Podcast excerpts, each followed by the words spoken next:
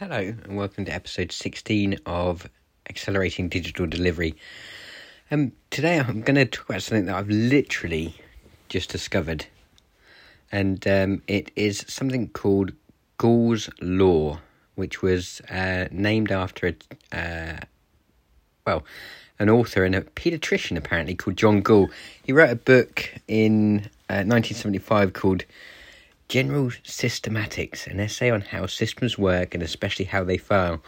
And um, it was in that book that he basically coined the, uh, well, a law was coined after him, which states, I'm going to read this because I want to make sure it's, uh, I've got it absolutely correct.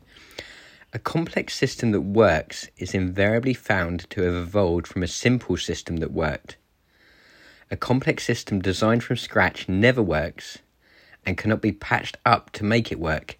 You have to start over with a working, simple system. And I found this incredibly powerful. Now, we see the effects of this all the time in software development, don't we? You know, um, we're working with the system and, and the development team is saying, oh no, this is rubbish, we need to start again. And then when we start again, it's never as good as, as it was before, or we don't finish the project, or there's just, you know, obstacle after obstacle after obstacle. And um, the whole purpose, I think, of the lean software um, development methodology really was all about starting simple, getting a system that works to solve the, the main use case, and then evolve it, test and learn, evolve it to match your customers' needs um, and uh, to ensure that you um, create a, a software product, create a system that works for your business and your customers.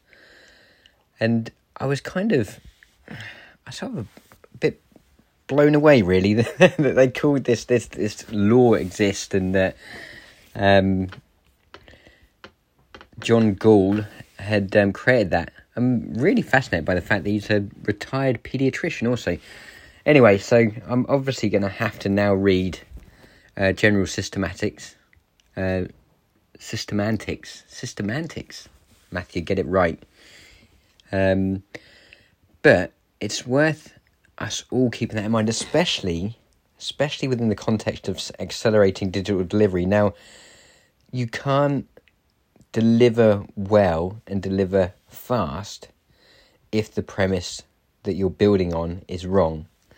So if if the premise is that you know we will build this new thing because it will be better than the old thing, and if John Gall's um, law, if the if Gall's law is correct, then that's already a non-starter, and it's worth understanding that. It's worth thinking about um, how um, systems evolve, how